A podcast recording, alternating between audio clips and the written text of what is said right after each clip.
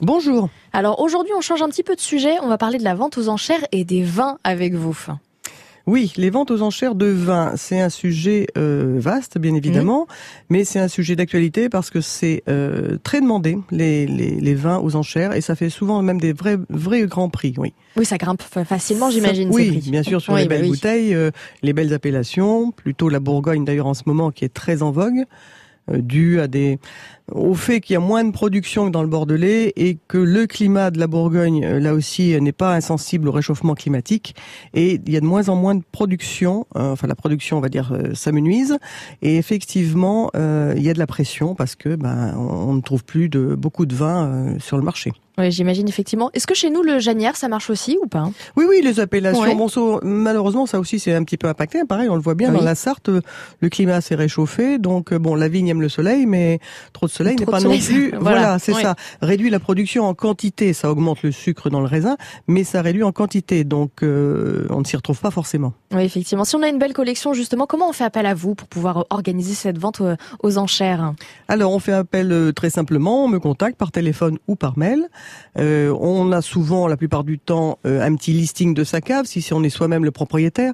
Quand ce sont des successions, c'est plus compliqué parce que les gens n'ont pas forcément le listing de euh, voilà de la personne dont ils héritent, mais ils peuvent le faire par eux-mêmes. C'est ce que je leur conseille déjà, au moins de noter très simplement les appellations, c'est-à-dire Bordeaux, Bourgogne, Vin de Loire, voilà, tout simplement de noter le château. Euh, voilà, on va citer les grands noms, je sais pas, euh, euh Ikem par exemple pour les liquoreux ou euh, La Tour pour des, des, des, Bordelais. Mais et puis après tout simplement l'année. Comme ça, ils me font un listing. Je regarde déjà de quoi est constituée la cave. Bon, si c'est constitué de Castelvin, je vais leur dire écoutez, gardez-la oui, voilà. au mieux que vous la. Soit vous la buvez si c'est buvable, soit effectivement vous la vendez, voilà, par vous-même. Si je vois qu'il y a effectivement des choses intéressantes qui peuvent donner lieu à une vente, oui bien sûr. Euh, après, je me déplacerai pour voir euh, l'état des bouteilles, parce que là, les collectionneurs, euh, les amateurs euh, sont, sont exigeants. Il faut que les bouteilles soient en bel état de conservation, euh, à l'extérieur et à l'intérieur. Les étiquettes aussi, j'imagine. Voilà, les étiquettes. Voilà, il y a tout un état descriptif que je fais d'ailleurs dans mes dans mes ventes d'étiquettes légèrement sales, étiquettes sales, étiquettes abîmées, étiquettes. Oui, c'est très précis.